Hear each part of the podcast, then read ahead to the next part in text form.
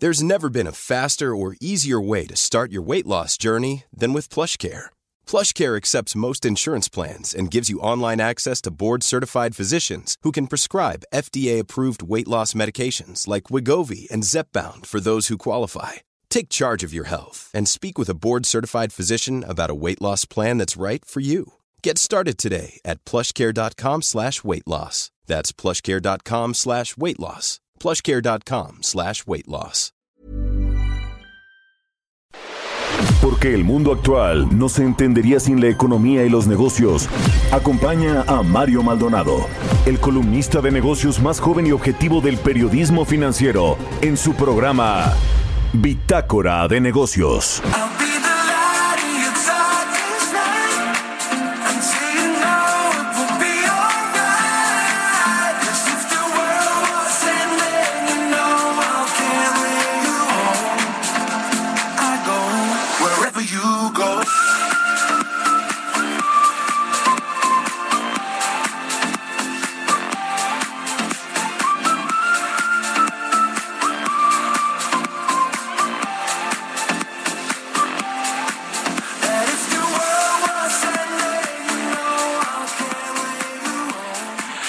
Tal? ¿Cómo están? Muy buenos días. Bienvenidos a Bitácora de Negocios. Yo soy Mario Maldonado. Me da mucho gusto saludarlos en este lunes 30 de mayo del 2022. Se está acabando ya el quinto mes de este 2022. Estamos por entrar al mes de junio, a la mitad del año. Qué rápido Qué rápido ha pasado este 2022. Y saludo con mucho gusto a quienes nos escuchan a través de la 98.5 de FM aquí en la Ciudad de México, a quienes nos siguen también por la 90.1 en Monterrey, Nuevo León, por la 100.3 de FM en Guadalajara, Jalisco y a todos los que nos escuchan también a través de las estaciones hermanas de El Heraldo Radio a quienes nos escuchan también en los Estados Unidos, en el sur de los Estados Unidos, a quienes ven el streaming que está en la página heraldodemexico.com.mx y a quienes escuchan el podcast a cualquier hora del día, cualquier día. Muchas gracias por sus comentarios y por escuchar Bitácora de Negocios. Y comenzamos este lunes 30 de mayo con un poquito de música como todos los días para alegrarnos las mañanas, para despertar de buenas un poquito de música. Esta semana estaremos escuchando canciones del mejor pop rock de Europa en la actualidad, según la plataforma Spotify, según las, las playlists de las, eh, de las eh, canciones más escuchadas en la plataforma de Spotify. Esta es de eh, John Martin y Alok. Se llama Wherever You Go. Es un DJ, compositor y productor este de Alok brasileño el año pasado fue votado como el cuarto, el cuarto mejor DJ del mundo. Así que vamos a estar escuchando esta canción, Wherever You Go. Vámonos ahora sí con la información. Hablaremos con Roberto Aguilar, los temas financieros más relevantes. Las bolsas de Estados Unidos rompen racha más larga de pérdidas desde la crisis de las .com. Shanghái está listo para retomar sus actividades productivas este miércoles y el tipo de cambio fija un nuevo mínimo de 19.47 pesos. Así las cosas con la moneda mexicana. También vamos a platicar con Mariana Campos de la organización México Evalúa sobre tres aspectos destacados de las finanzas públicas, lo que hay que seguir.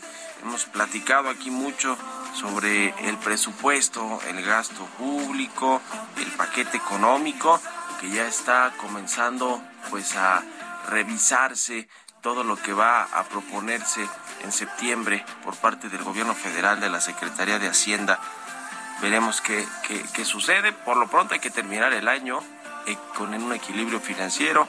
Debe de llegarse a las metas presupuestarias de recaudación fiscal y veremos si se cumplen primero y cómo viene el paquete económico el próximo año. En fin, vamos a platicar del tema de las finanzas públicas del país, que vaya que es relevante en un contexto económico de desaceleración y de pues eh, algunos datos que no han sido favorables, por supuesto el tema de la inflación, de las tasas de interés y de eh, pues cómo se ha eh, puesto el tema económico difícil para muchas familias mexicanas, no solo el caso de México, siempre lo decimos, en general en el mundo hay una presión inflacionaria muy importante y un crecimiento económico que viene cada vez más a la baja, una desaceleración. Vamos a platicar también con Pamela Díaz Lubet, economista para México del BNP Paribas, sobre las minutas del Banco de México que salieron la semana pasada. Eh, interesante lo que pues eh, el argumento que usó Irene Espinosa, la única integrante de la Junta de Gobierno del Banco Central, que votó por aumentar 75 puntos base la tasa de interés y cómo votaron los demás, que en general pues la postura del Banco de México es vamos a hacer lo necesario, lo que se necesite para evitar que la inflación sigue aumentando y para que regrese efectivamente en el tiempo que está esperando el Banco de México a la meta de convergencia del 3%. Vamos a analizar eso con Pamela Díaz y también vamos a platicar con Carlos Hurtade, director del Centro de Estudios Económicos del Sector Privado, sobre eh, pues otros indicadores económicos que tienen que ver con la inversión privada, con la inversión pública se supone que esta semana tiene que anunciarse este paquete de inversión en infraestructura por parte del sector privado, a ver si pues no lo siguen pateando, si no siguen calentando este asunto, ya lo veremos. Y vamos a platicar de, pues oye, sí, lo que tiene que ver con la inflación, es imposible no hablar de eso, las tasas reales, las tasas de interés, como están en México, la postura del Banco Central y de algunos otros indicadores importantes que han salido en términos de comercio, la balanza comercial, eh, en fin, muchos otros indicadores importantes que siempre vale la pena analizar con Carlos Hurtado del CESP. Así que quédense con nosotros aquí en Bitácora de Negocios en este lunes 30 de mayo, inicio de semana. Vámonos con el resumen de las noticias más importantes para comenzar este día.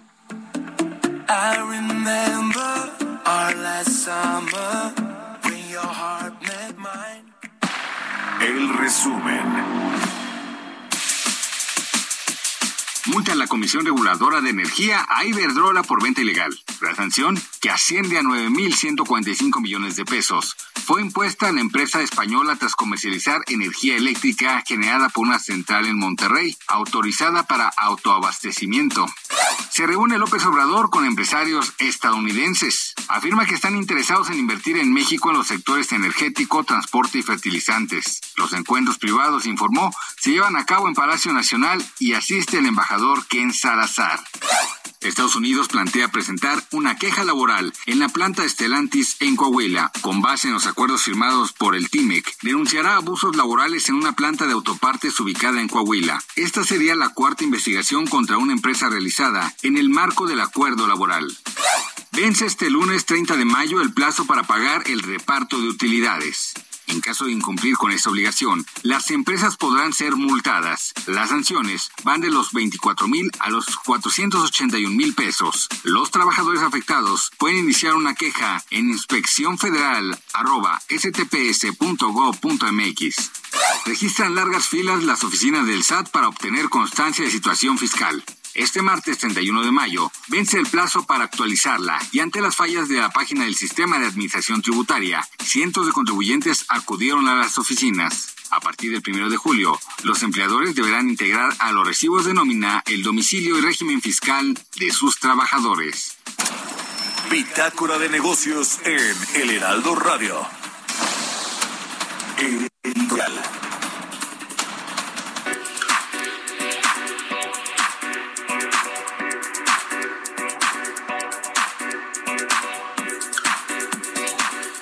Con este asunto de Iberdrola, la española, la empresa eléctrica que el presidente López Obrador no quiere y a pesar de que calificó este fin de semana, el sábado, como justa la multa de 9.145 millones de pesos que le impuso a la Comisión Reguladora de Energía, pues el presidente asegura que no es su fuerte la venganza y que por eso pues es justa eh, la multa a Iberdrola.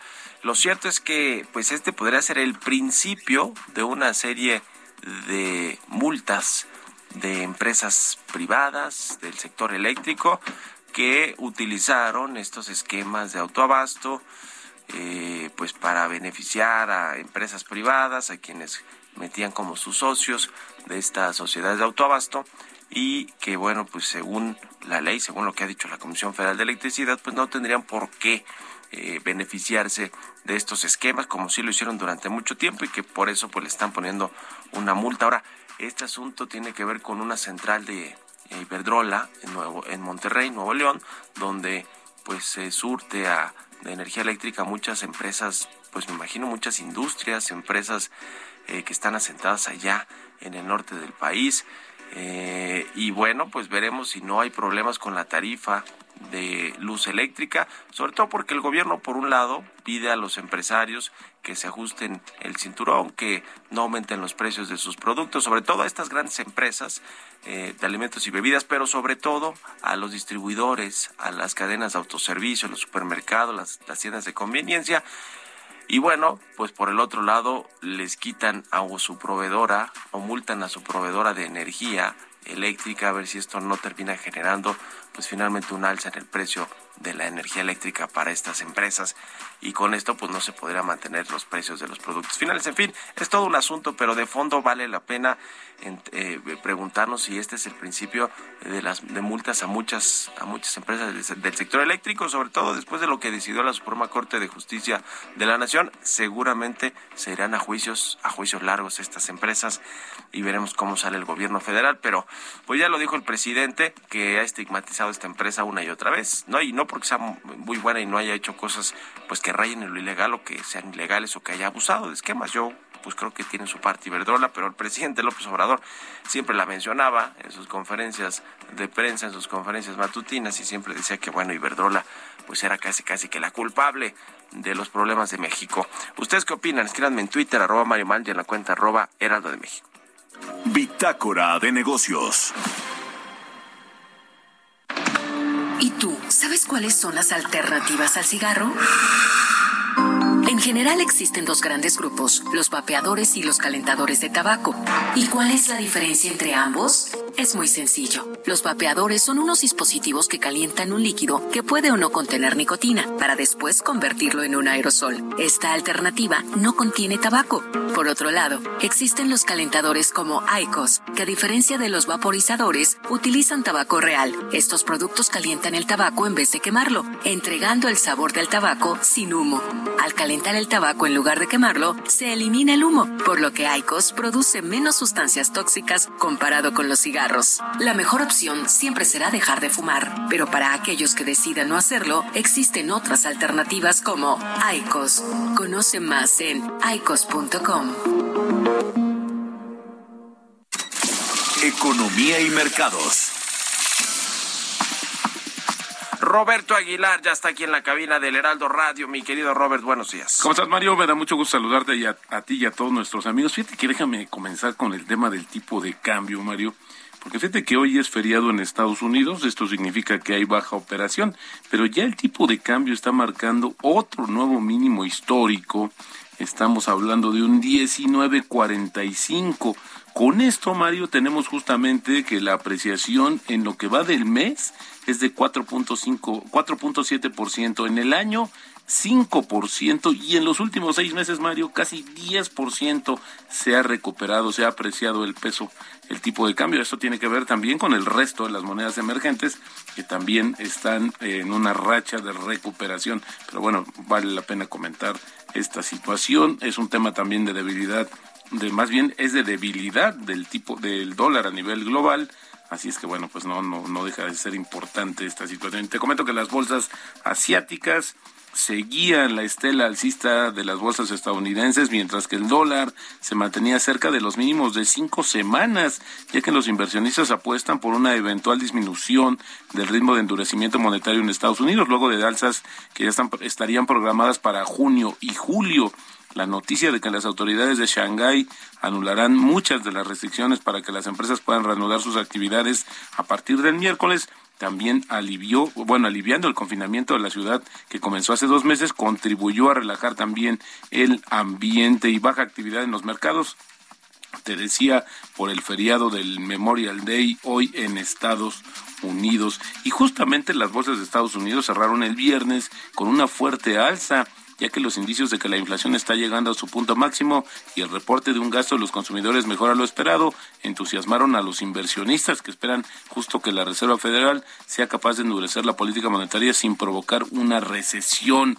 Los tres principales índices bursátiles de Estados Unidos rompieron su racha de pérdidas semanales más larga en décadas. Por ejemplo, el Standard Poor's y el Nasdaq sufrieron siete descensos semanales consecutivos, la serie más larga desde el final de la crisis de los .com, mientras que la caída de ocho semanas del Dow Jones fue la más larga desde 1932. Pero bueno, muchos dicen que pues va a agarrar fuerza, pero después vendría un ajuste fuerte. Ya veremos Esperamos que no suceda así. Bueno, la confianza económica de la zona euro apenas varió en mayo, ya que un ligero aumento del optimismo en los servicios y entre los consumidores compensó la disminución de la confianza en la industria.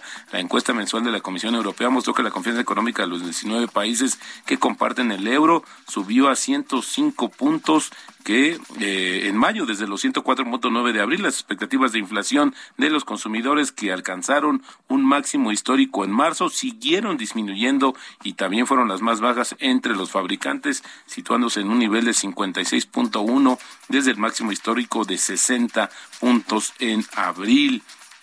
Y bueno, fíjate que los principales diplomáticos de la Unión Europea se reunieron hoy o están reunidos en un último intento por llegar a un acuerdo sobre las sanciones que, a la importación de petróleo ruso antes de que sus dirigentes se reúnan más tarde en el día, tratando de evitar un espectáculo de desunión sobre la respuesta del bloque en la guerra de Ucrania. También te platico que la flexibilización por parte de Japón una prohibición de dos años a los turistas extranjeros pretende equilibrar la enorme importancia económica del turismo con la preocupación de que los viajeros puedan desencadenar un brote de COVID-19. La decisión significa que Japón permitirá la entrada de un número limitado de turistas extranjeros en viajes combinados a partir del próximo 10 de junio. Así es que vámonos a Japón. Y bueno, también te comento que la Comisión del Mercado de Valores de Estados Unidos está investigando justo la revelación por parte de Elon Musk, presidente ejecutivo de Tesla, de su participación en Twitter a, principios de abril, según una carta que le envió la agencia este mes.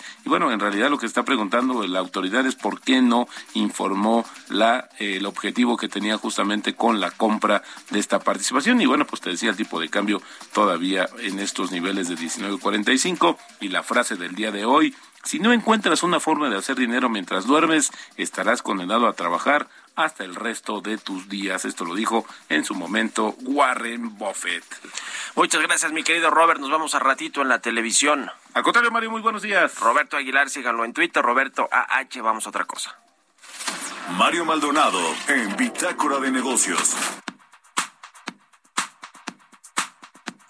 Y bien, ya les platicaba eh, sobre lo que vamos a comentar hoy con Mariana Campos de la organización México Evalúa todavía ah, pues hay cosas que rescatar y analizar del reporte de finanzas públicas del primer trimestre del año, sobre todo cómo viene el resto del año, incluso cómo va a venir el paquete económico que tendrá que presentar en septiembre la Secretaría de Hacienda del próximo año. ¿Cómo estás, Mariana? Muy buenos días.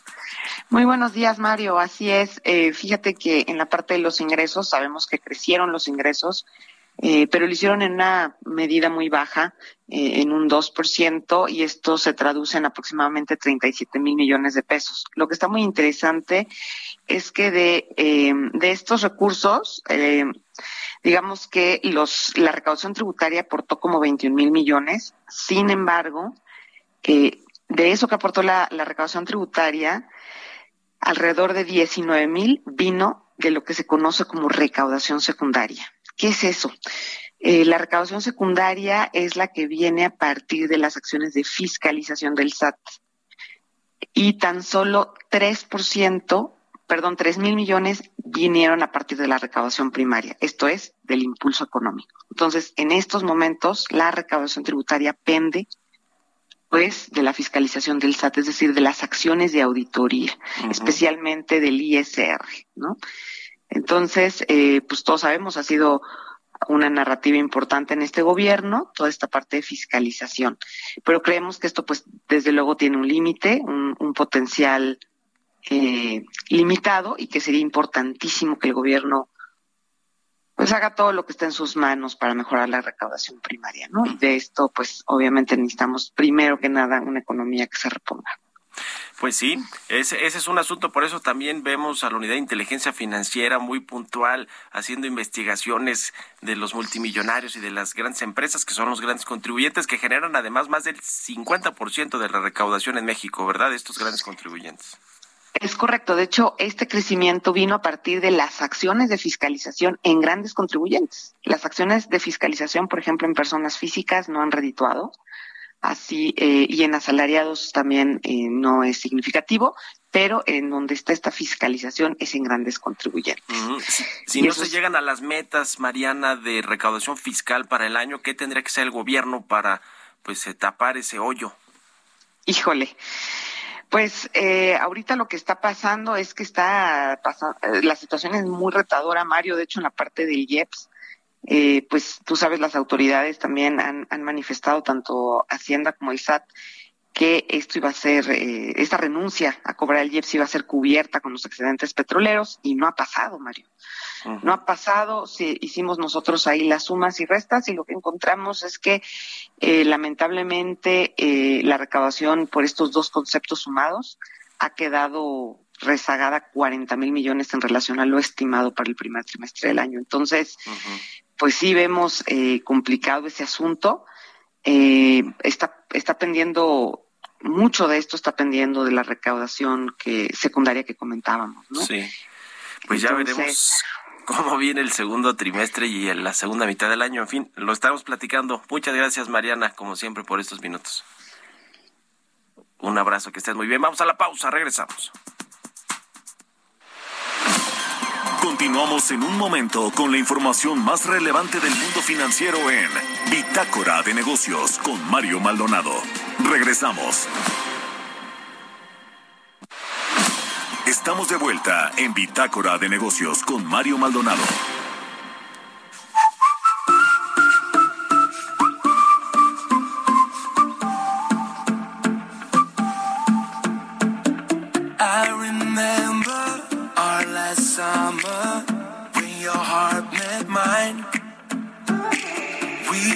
dive into the ocean, always side by side.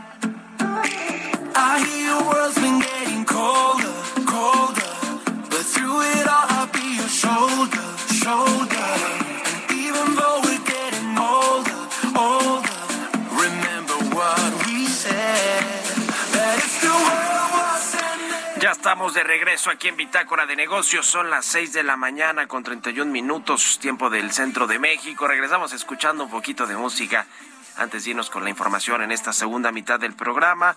Esta semana estamos escuchando canciones del mejor pop rock de Europa en la actualidad, según eh, una playlist de Spotify, de esta plataforma de música. Esta es del DJ, compositor y productor brasileño Alok con John Martin.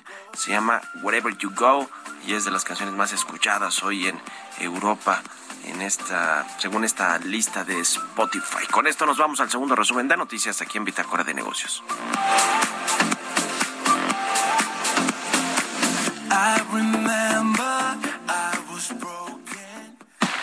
El resumen. Peso registra su mejor nivel frente al dólar en dos años. Tras siete días de ganancias, cerró la semana en 19.60 pesos por dólar, 1.4% más que el viernes previo. Esto debido al debilitamiento de la divisa estadounidense. Many of us have those stubborn pounds that seem impossible to lose, no matter how good we eat or how hard we work out. My solution is PlushCare. PlushCare is a leading telehealth provider with doctors who are there for you day and night to partner with you in your weight loss journey. They can prescribe FDA-approved weight loss medications like Wagovi and Zepbound for those who qualify. Plus, they accept most insurance plans. To get started, visit plushcare.com slash weight loss. That's plushcare.com slash weight loss. Y la asimilación de las minutas del Banco de México. Fallece el empresario Pablo González Carbonell, presidente de Royal Holiday. El Consejo Nacional Empresarial Turístico lo consideró un referente en la construcción e impulso del sector turístico en México. 8 de cada 10 empleados mexicanos regresaron a sus oficinas de forma involuntaria. Un estudio de Citrix señala también que un tercio de los trabajadores prefiere un esquema híbrido fijo y otra tercera parte solo presencial y el resto un formato híbrido flexible a la baja tasa de ahorro de estadounidenses. En abril cayó al 4.4% según la Oficina de Análisis Económico. Es la más baja desde septiembre de 2008. Según especialistas, la tendencia muestra que a pesar de la inflación, los consumidores tienden a gastar y su tasa de ahorro es baja. Bitácora de negocios en El Heraldo Radio. Entrevista.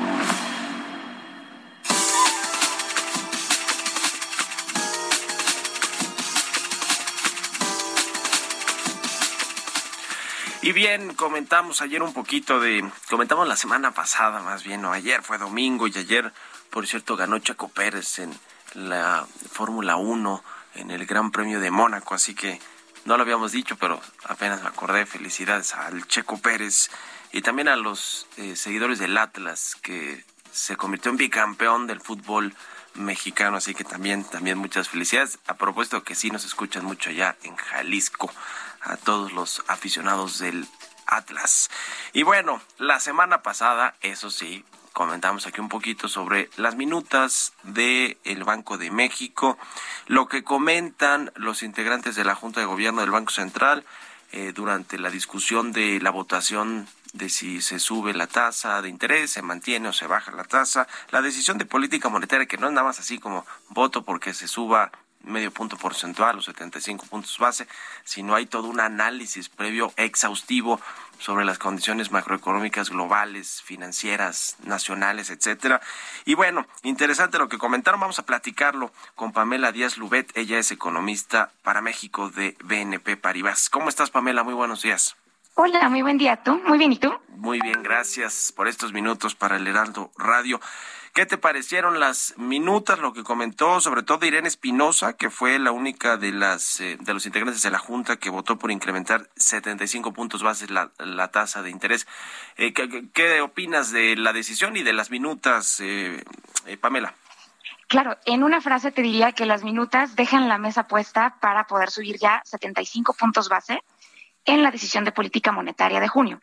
Pero tú lo mencionaste muy bien, y más allá de decir 50, 75, creo que en las minutas lo que nos reflejan es este debate en el cambio de estrategia de Banco de México.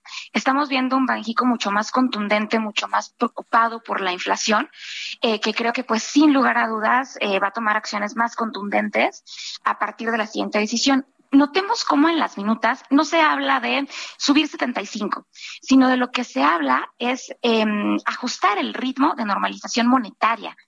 Y esto es clave porque es probable que un alza de 75 puntos base pues nos abra la puerta para que haya pues otras alzas también de esta magnitud, ¿no? Entonces, es una decisión que se tiene que tomar eh, muy concienzudamente porque eh, Banjico sabe que un alza de 75 puntos base pues básicamente va a hacer que el resto de las decisiones de política monetaria puedan también eh, de alguna manera mm, reajustarse y anticiparse también a un ritmo mayor, ¿no? Entonces, en síntesis sería eso, ¿no? Unas minutas que nos abren la puerta a un ritmo de normalización monetaria mucho mayor. A pesar de que el presidente López Obrador le ha pedido al Banco de México que pues sería mejor que no subieran la tasa de interés para no retrasar o seguir pues afectando un poco el crecimiento económico y, y, la, y, la, y las inversiones en el país. Eh, que eh, eh, exactamente además Jonathan Heath, su gobernador del Banco de México, que es el más tuitero, el que más eh, pues habla de las próximas decisiones o de lo que se ve en el entorno contexto económico financiero, también dijo que le extrañaba que los analistas pues no estuvieran ya más en línea de que vienen alzas alzas de tasas de, de 75 puntos, ¿no? Para las próximas decisiones. Y bueno, pues también da, da avisos, señales de que viene por ahí quizá la próxima decisión. Eh, la tasa está actualmente en 7%, si se va 7.75%. ¿Esto, eh, eh, digamos, en el corto plazo tendrá sus efectos en la economía o hasta cuándo se refleja realmente la economía? Porque es más bien una señal para los inversionistas, ¿no? Los, los, los bancos y, obviamente los inversionistas financieros. ¿Cómo, ¿Cuándo se refleja en la, en la economía? Porque finalmente una tasa de interés alta, pues sí, sí reprime el crecimiento, ¿no? Así es. Esta pregunta que haces es clave y que de hecho se ve reflejada dentro de las minutas también. Es una discusión que tiene Banco de México y está bien relacionada con el concepto de tasa neutral en México. Eh, aquí es clave ver cómo la tasa de política monetaria real ex ante, que es la tasa de política monetaria menos las expectativas de inflación, se está comportando. Eh, mucho de lo que mencionan los miembros de la Junta de Gobierno es que pues eh, no se han eh, movido al mismo ritmo la tasa nominal y la tasa real por el aumento en las expectativas. Y esto hace que la tasa de política monetaria en realidad esté en el, en el rango bajo de la tasa neutral. ¿Por qué te menciono esto? Porque el, ser el rango alto de la tasa neutral, eso es lo que nos indica que la política monetaria ya está siendo contractiva y que ya está teniendo un impacto o que podría tener un impacto sobre crecimiento.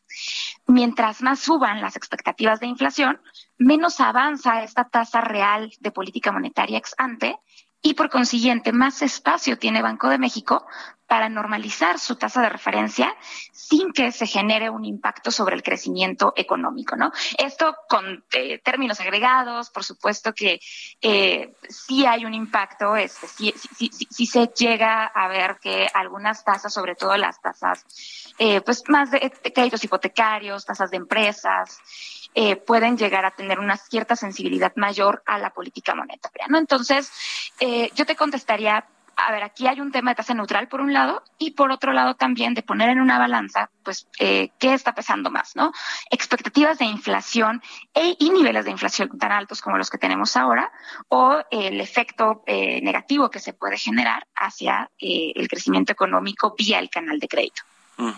Otro de los temas importantes de por qué están tomando decisiones la, Junta de Gobierno del Banco de México de aumentar la tasa de interés más allá de lo que ya sucedió y lo que ha dicho la Reserva Federal de los Estados Unidos y otros bancos centrales importantes del mundo, eh, tiene que ver, creo, con, y, lo han manifestado así los integrantes de la Junta, con que si no lo hacen, digamos, de forma proactiva y, y decisiva, pues no se va a llegar a la meta o se va a regresar a la meta de convergencia de 3% en el primer eh, trimestre o semestre del 2024, ¿no? Es decir, si no se toman esas medidas ahora, la inflación alta llegó para quedarse un buen rato.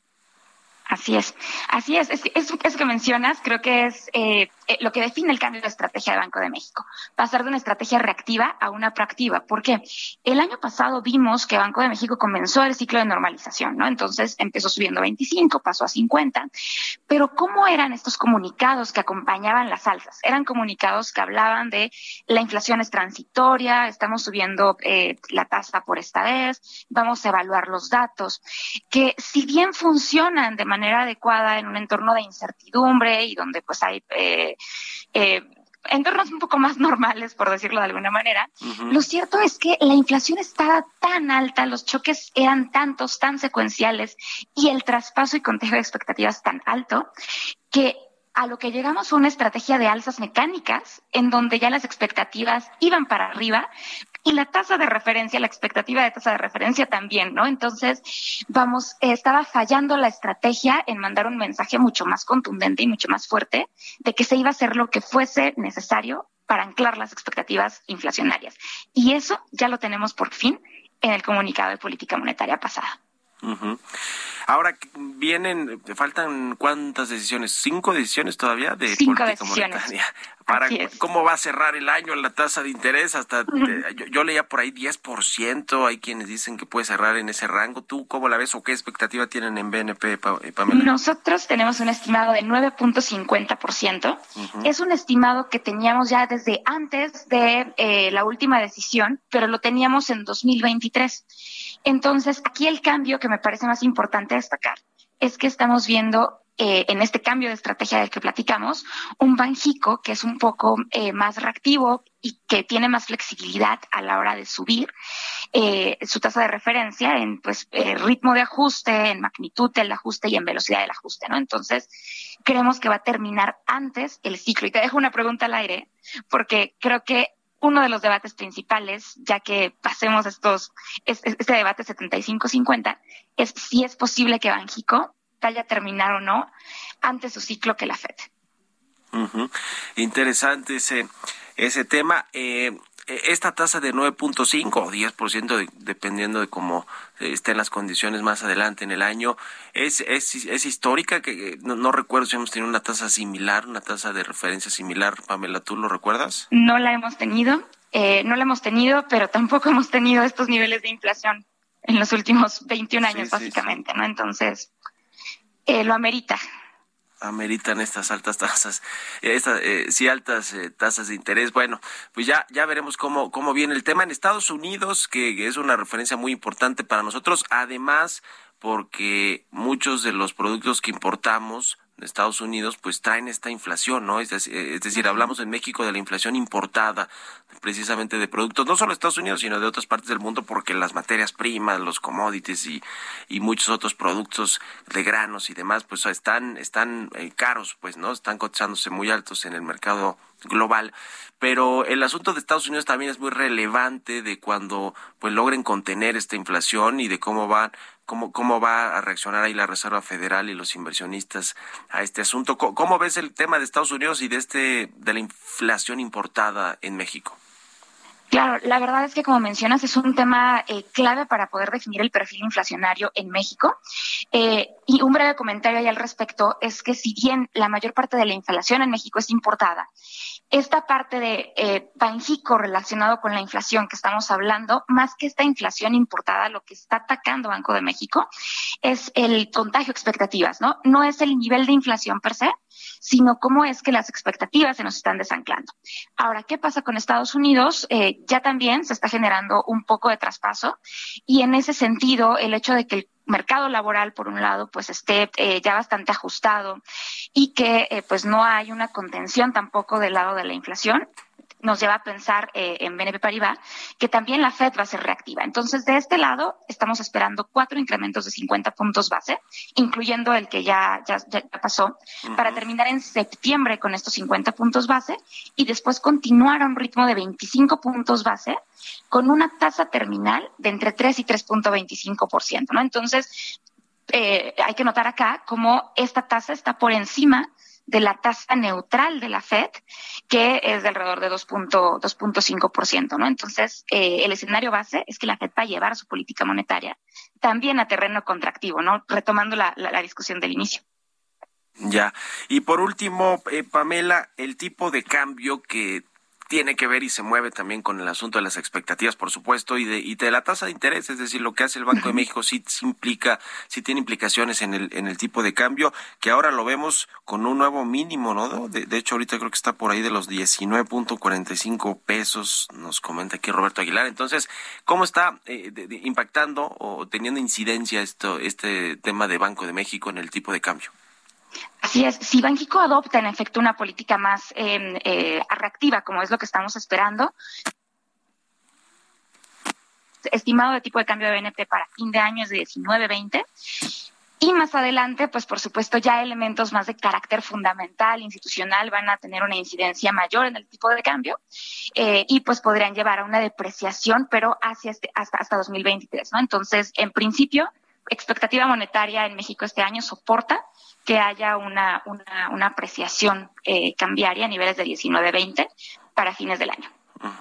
Pues muy interesante, como siempre, platicar contigo, Pamela Díaz Lubet, economista para México de BNP Paribas. Muchas gracias por estos minutos para Bitácora de Negocios y muy buenos días. No, al contrario, muchas gracias a ti y muy buena semana también. Igualmente, buen inicio de semana. Es con 46 minutos, vámonos con las historias empresariales. Historias empresariales.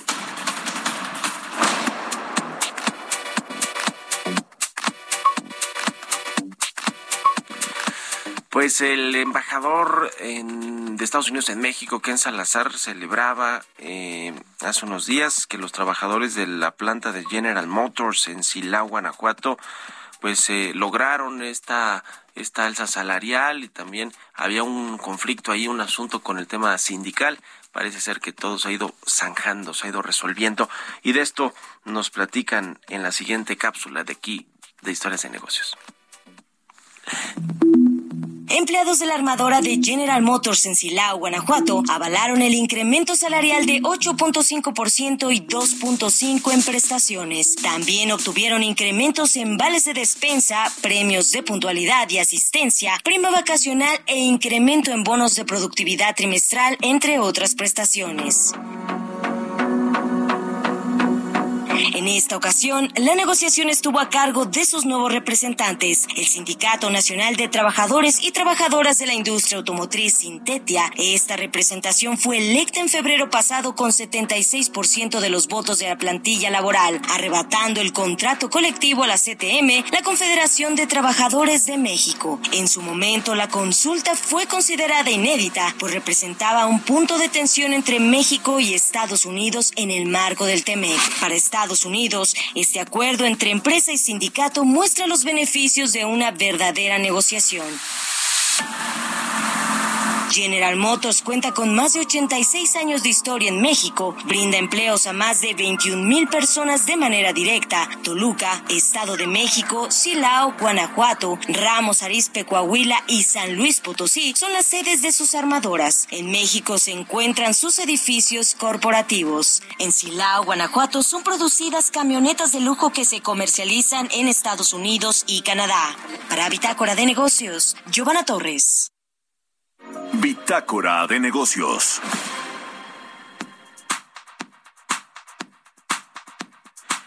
Y bueno, la semana pasada también el presidente López Obrador anunció que la empresa Telecom del gobierno mexicano pues se va a convertir en una financiera. ¿Para qué?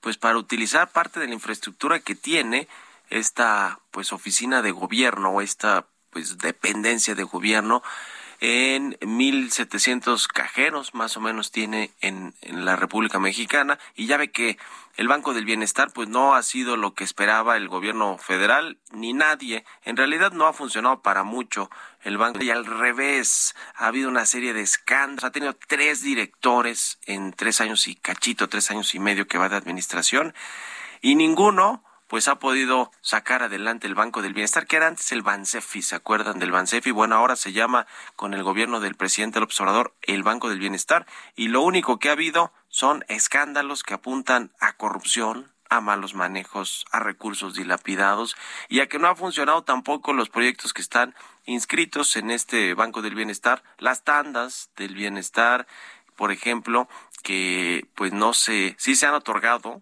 algunos eh, digamos, apoyos a través de estos mecanismos de, de apoyos sociales, como las tandas del bienestar y el crédito a la palabra. ¿Y sabe cuánto le han pagado de vuelta al gobierno? Nada, prácticamente nada. Esto debió haber sido crédito a fondo perdido porque no va a recuperar el gobierno federal nada del dinero de estos programas.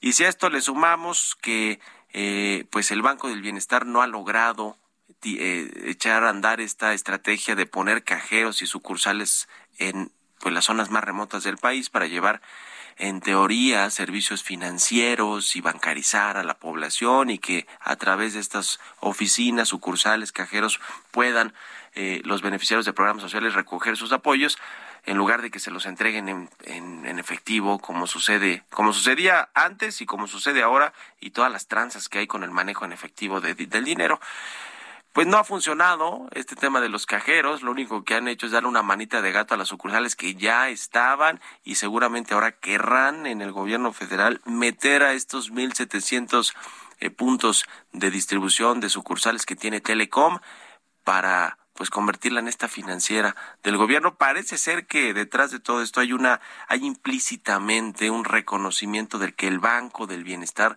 pues no ha funcionado, prácticamente ha sido un fracaso y tenemos que decirlo así porque los datos así los así lo manifiestan. Eh, si si fuera un banco privado estaría quebrado, ya no habría razón de ser de existir del Banco del Bienestar, eh, es decir, hay muchos problemas con, con este eh, banco que antes le decía era el Pansefi, está en números rojos prácticamente y pues le decía hay muchos asuntos de eh, licitaciones de contratos que se han entregado que no son transparentes, que se han echado para atrás.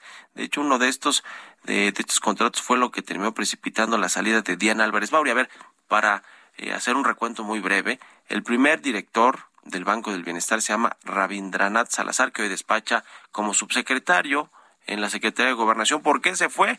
Pues porque junto con Gabriel García, se acuerda del coordinador de los superdelegados, eh, hizo una licitación amañada para entregar un contrato, un megacontrato de cajeros automáticos y resulta que pues no salió, que era una farsa, que además Alejandro del Valle, que hoy por cierto está en prisión con orden de aprehensión y, están siguiendo su proceso en, el Reclusorio Norte, me parece, eh, pues eh, no pudieron echar a andar esta licitación. Después terminó saliendo Rabindranath Salazar, pero ya ve que el presidente del observador no, no los castiga ni los investiga, no, lo llevó a la Secretaría de Gobernación. Llegó en su lugar Diana Álvarez Mauri, quien eh, por un contrato eh, que entregó a una empresa recién creada de Panamá, pues también eh, lo echaron para afuera a Diana Álvarez Mauri, entre otros asuntos de corrupción. Y ahora Víctor Manuel Lamoyi es el actual titular del Banco del Bienestar y trae a cuestas también el uso de esquemas de outsourcing y de contratos millonarios otorgados pues presuntamente violando la ley de adquisiciones, arrendamientos y servicios del sector público, es decir, escándalo tras escándalo en el Banco del Bienestar. Dicen que la tercera es la vencida, eso dice el refrán, pero más bien parece ser que el tercer director del Banco del Bienestar, el señor Lamoyi, pues tampoco tendrá un buen final. ¿Qué cosa con el asunto de los recursos públicos que se manejan a discreción y que bueno, pues además de todo, de que pues siga habiendo presuntamente corrupción, malos manejos, tráfico de influencias, de recursos que se dilapidan, recursos públicos de todos nosotros, los contribuyentes, pues eh, ninguno termina con investigaciones, ¿eh? todos terminan con un premio de consolación en el gobierno federal. Así que este reconocimiento de, del fracaso del Banco del Bienestar se refleja en lo que anunció el presidente la semana pasada, la creación de una nueva financiera que antes se llamaba Telecom, o sea que nada que ver con lo financiero. En fin, con esto nos despedimos. Muchas gracias por habernos acompañado este lunes aquí en Bitácora de Negocios. Se quedan en estas frecuencias del Heraldo Radio con Sergio Sarmiento y Lupita Juárez. Nosotros nos vamos a la televisión, a las noticias de la mañana y nos escuchamos aquí mañana tempranito a las seis. Muchas gracias y muy buenos días.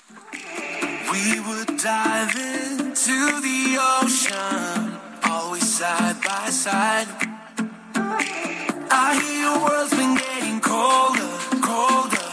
But through it all, I'll be your shoulder, shoulder.